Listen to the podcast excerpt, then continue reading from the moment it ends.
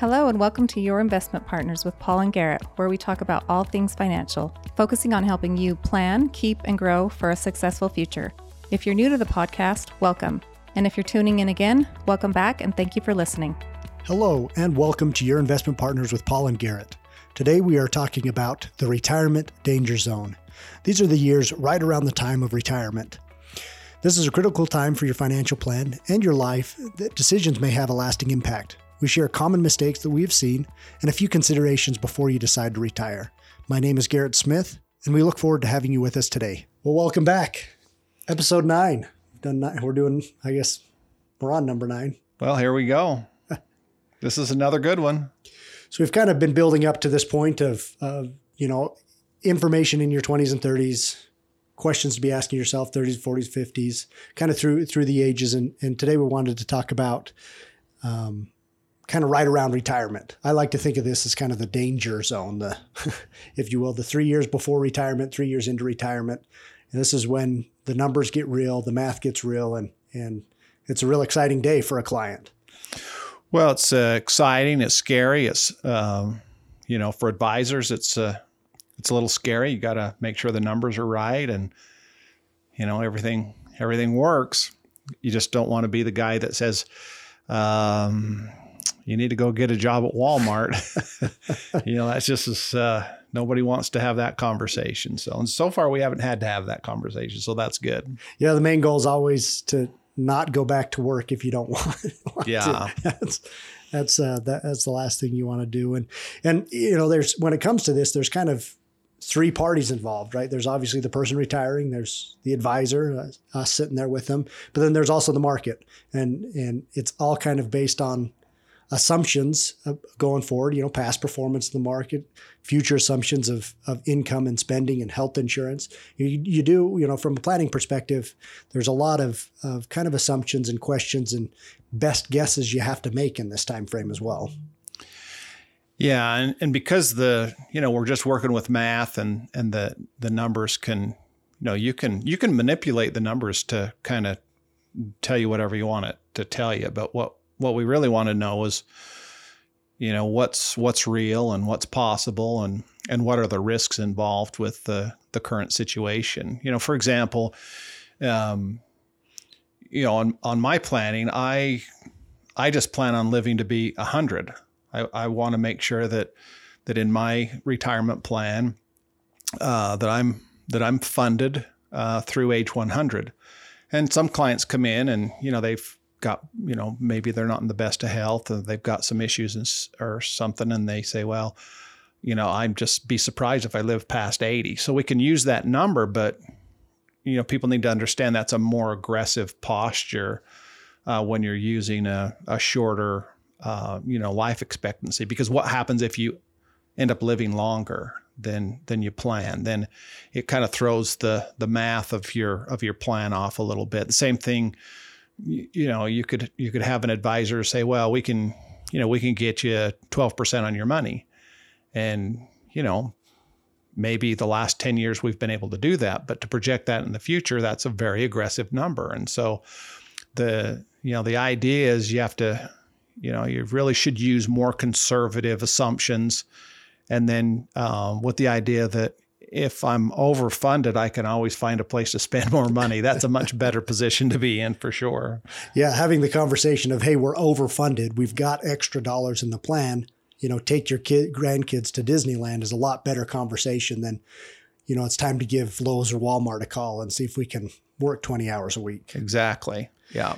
And, and that's always it, it, with this, it's, it's, it's your life, it's your plan, and you can, you can make any of those assumptions that you want. You can say, I'm only going to live five years. And, and that's one of the challenges with, with retirement now. People just live longer. We have lots of clients in their nineties. Yes. It's, it's, it's becoming less and less uncommon.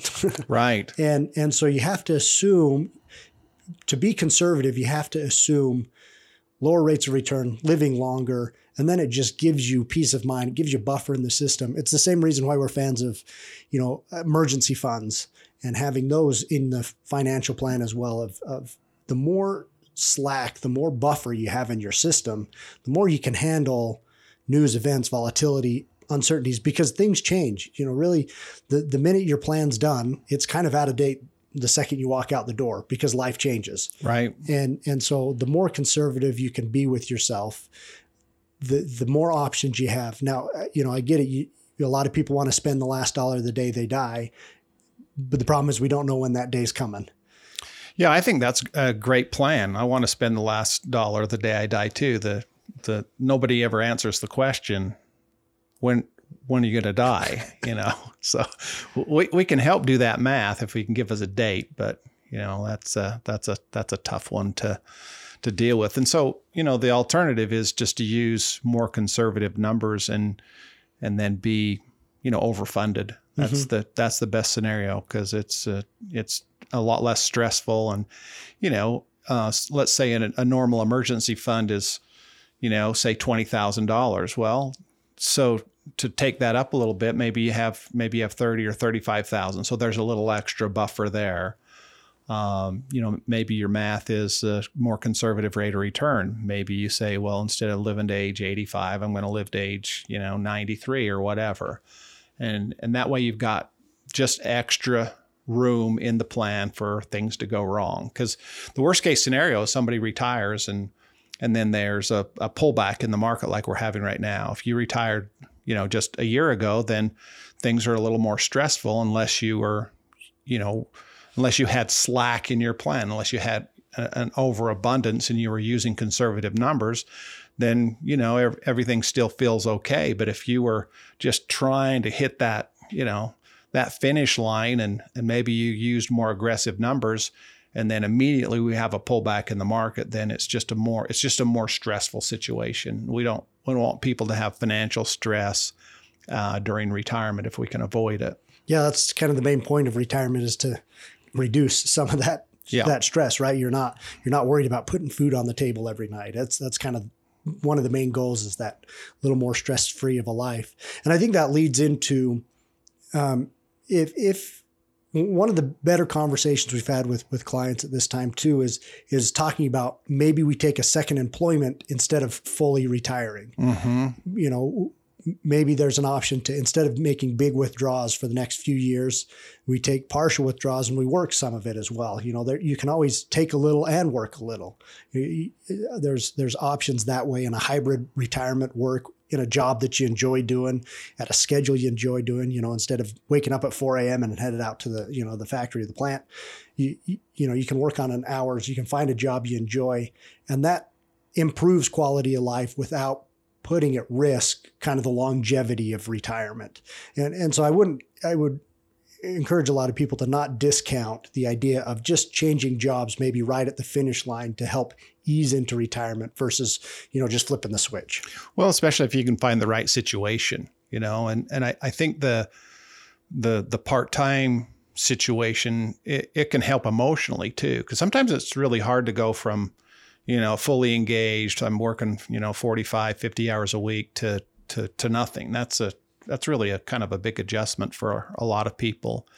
And I know when my dad retired, we, we were in business together, and, um, you know, first we slowed him down to four days a week and then three days a week. And, and there at the end, it was two days a week and he took a book with him. But, you know, I mean, and, and that's a, that's a great way to kind of ease into retirement. And I think there's a lot of employers, especially smaller employers, that value the, you know, just the the education that they have invested in an employee over time, that are pr- probably willing to work with people and say, hey, um, you know, I want to retire, but I don't really want to uh, retire completely. Can I just get my schedule back a little bit? And I think a lot of smaller employers are really open to those kind of situations. So yeah, I think that's a great point. You might not even need to change jobs, just can make it happen, mm-hmm. you know, right where you are. It's definitely a conversation worth having um, if you, you know, like parts of what you do yeah. and maybe just want to ease back on the schedule. And obviously the biggest point in here is, I feel like clients speed up during this time. You're you're making lots of decisions, lots on the line, and it, and it seems to be going fast for people right around retirement, mm-hmm. that, you know, this retirement time. And so just being able to try to slow down your thought process, throw down, slow down the decisions.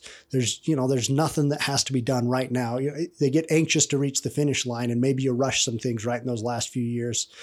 and and it kind of can just put a hitch in the system. And mm-hmm. so just just taking a little extra time, double checking the numbers, and as well as emotionally too. It's it's an exci- you know, people do want to retire. It's what you've been working for years for, and so just taking that extra beat to double check all the numbers, review the cash flow, and and and that's something that that is easy to overlook, of just not having the right numbers when you put things together. You know, I think I'm going to get this so much from Social Security. I think I'm going to get this much from a pension. I think, you know, this, that, and the other. And and you need to know exactly what the numbers are. You, yeah, it's critical that you need to know what the numbers are, as well as, um, you know, cost of living increases. And and does your, you know, if you have a pension, does it does it have a cost of living increase, or is it a fixed pension?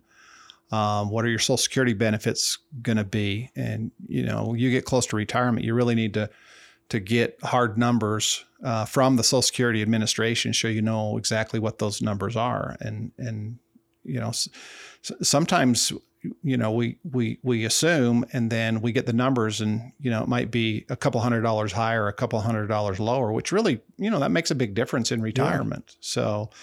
particularly for business owners, you know, sometimes you've shown income differently and, and not gotten it credited through through Social Security. And so you, you know, you may be thinking you're higher than what you actually are, and and doing a little income planning in getting ready for retirement can help kind of buffer your your Social Security claiming strategy as well. You know, this is, you know, particularly around those who own a business, have an S corp. Well, yeah, uh, business owners, that's a whole that's a whole nother landmine going on, because as a business owner, you want to show as little income as you can, you know, over time, because you want to reduce your tax bill. You don't want to pay as much as Social Security, and then you get close to retirement and you haven't paid very much in, and so your benefit's not going to be very good. So for for for business owners, really, they need to, about ten years out, they need to start looking at their Social Security numbers and say, okay, is, you know, is there a way I can bring this up uh, efficiently? So, yeah. And then as well as looking at the claiming strategies of when to take it. Yeah. Um, you know, do you need to be showing some income a little bit longer uh, than, than under,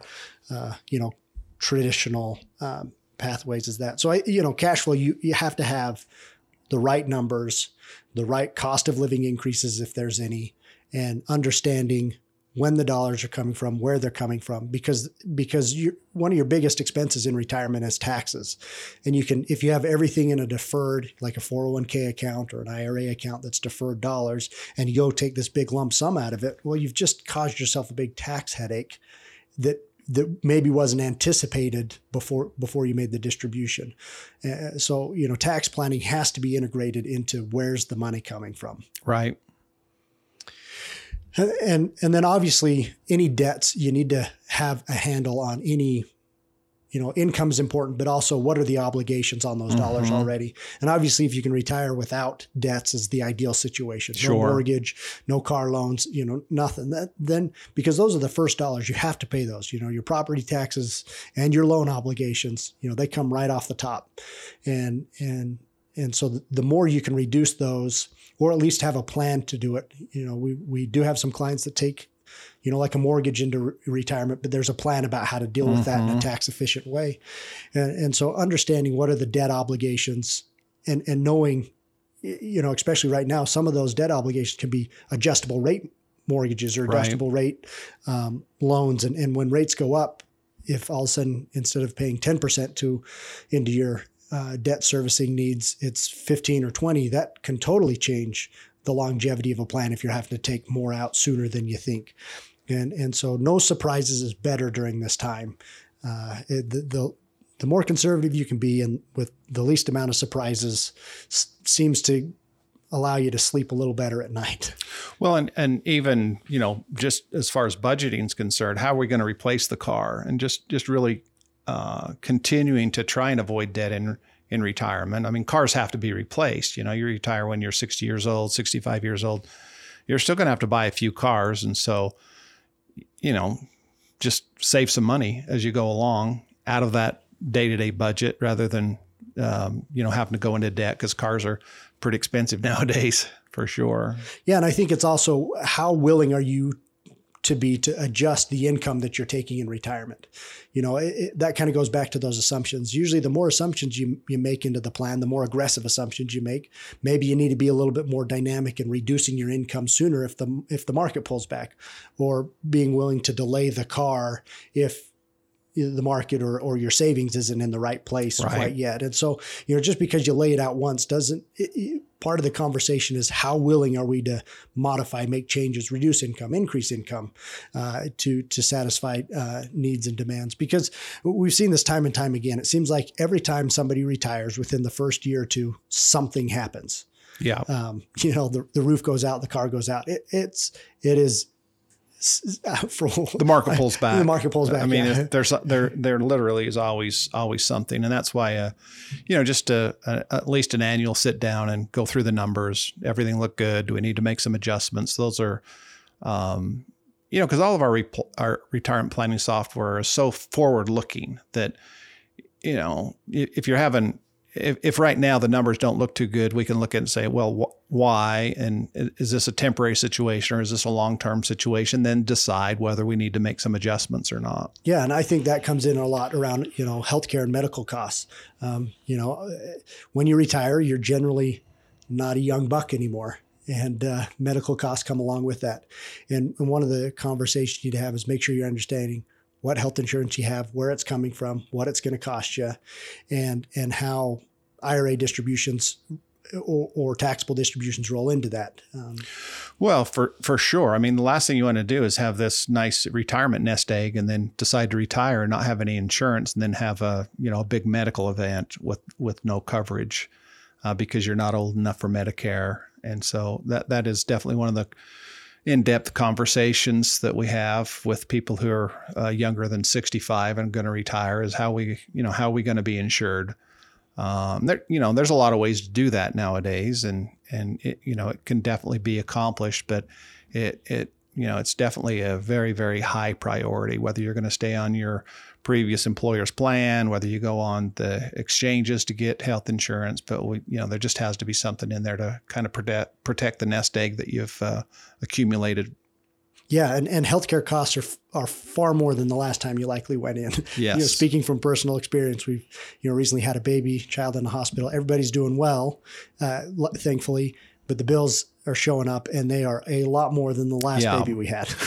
and and it's just the the path right now is is increasing medical costs, and so knowing where where you're going to be able to cover those is. is critical, because it's, you know, if you end up start taking more money, more taxable income later, you, you know, you can run into those Medicare surcharges, which is just another expense that you might not have been planning for. And, and so health insurance, a lot, you know, everything is just so critical during this time that, that knowing what the numbers are matters a lot.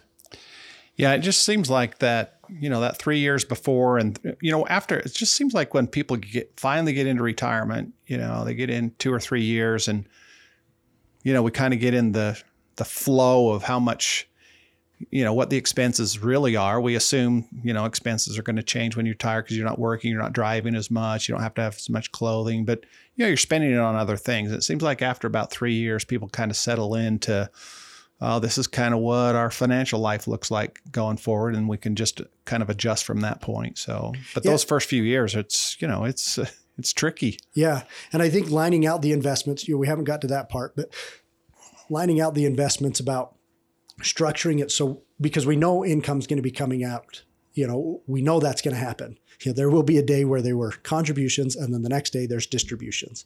And so making sure you have the right investments to line up with when that money comes out. You know, we talk about the bond ladder or structured investments so that we can have predictable income during these times. And that income needs to start being lined out years before you retire, you know, right. not three to five years before you retire, because you don't want to get into a situation like right now where the market's down and have to have the conversation, hey, can you wait? And right. you said, oh, no, I've already, I've already paid for my cruise vacation in six months from now. I I need to go. yeah. Yeah. And the, one of the other problems though, is getting too conservative too soon too. That, that can cause problems on, on the back end. So it's just having the, you know, the, the right amount of, of cash and, and, and bonds in the bond ladder and, and then, and then stocks to kind of grow your future income. And, And that's all individualized based on how much people are going to actually need to pull out of their their portfolio. And, and then those numbers are put in so that it, you know, that's just dialed in for their, you know, exact situation.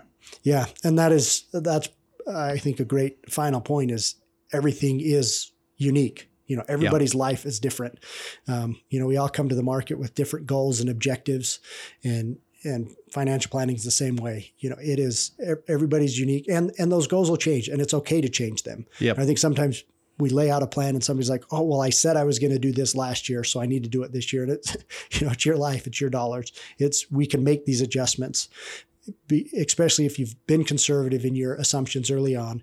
It just allows those changes to flow through without impacting lifestyle, um, because ultimately this is your retirement. It should be enjoyable. You should be able to sleep well at night. You should be able to spend time with family, loved ones, those that you want to spend time with, without just stressing over, am I going to be okay?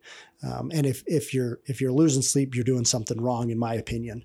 And there should be other things you can do to, you know, put it in a place that that um, can help you just reduce some of the stress. You know, risk never goes away, whether you're in or out of retirement. Um, but uh, doing it in a way that all works together uh, just brings a great peace of mind.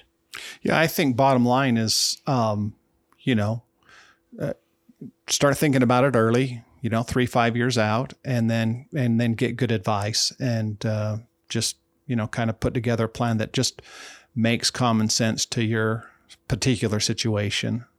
Yeah, so. I think that's it. Well, thanks again. And, and I guess we'll talk to you next time. Thank you for tuning in and listening to Your Investment Partners with Paul and Garrett. If you like what you heard, be sure to subscribe to our podcast on iTunes, Spotify, or wherever you get your podcasts. Also, visit us at ascend investment dot com, where you can subscribe to our newsletter to keep you up to date. See you in the next episode. Kessler, Norman and Ride L L C D B A Ascend Investment Partners is a registered investment advisor. Advisory services are only offered to clients or prospective clients where our firm and its representatives are properly licensed or exempt from licensure. No advice may be rendered by Ascend Investment Partners unless a client service agreement is in place. The opinions expressed in this podcast are for general informational purposes only and are not intended to provide specific advice, performance data, or recommendations that any particular security, portfolio of securities, transaction, or investment strategy is suitable for any specific person. This program is only intended to provide education about the financial industry. All opinions contained in this podcast are subject to change at any time without notice. To determine which, if any, investments may be appropriate for you, please consult with your financial advisor prior to investing. Any past performance discussed during this podcast is not guaranteed of future results. As always, please remember that all investing involves risk and possible loss.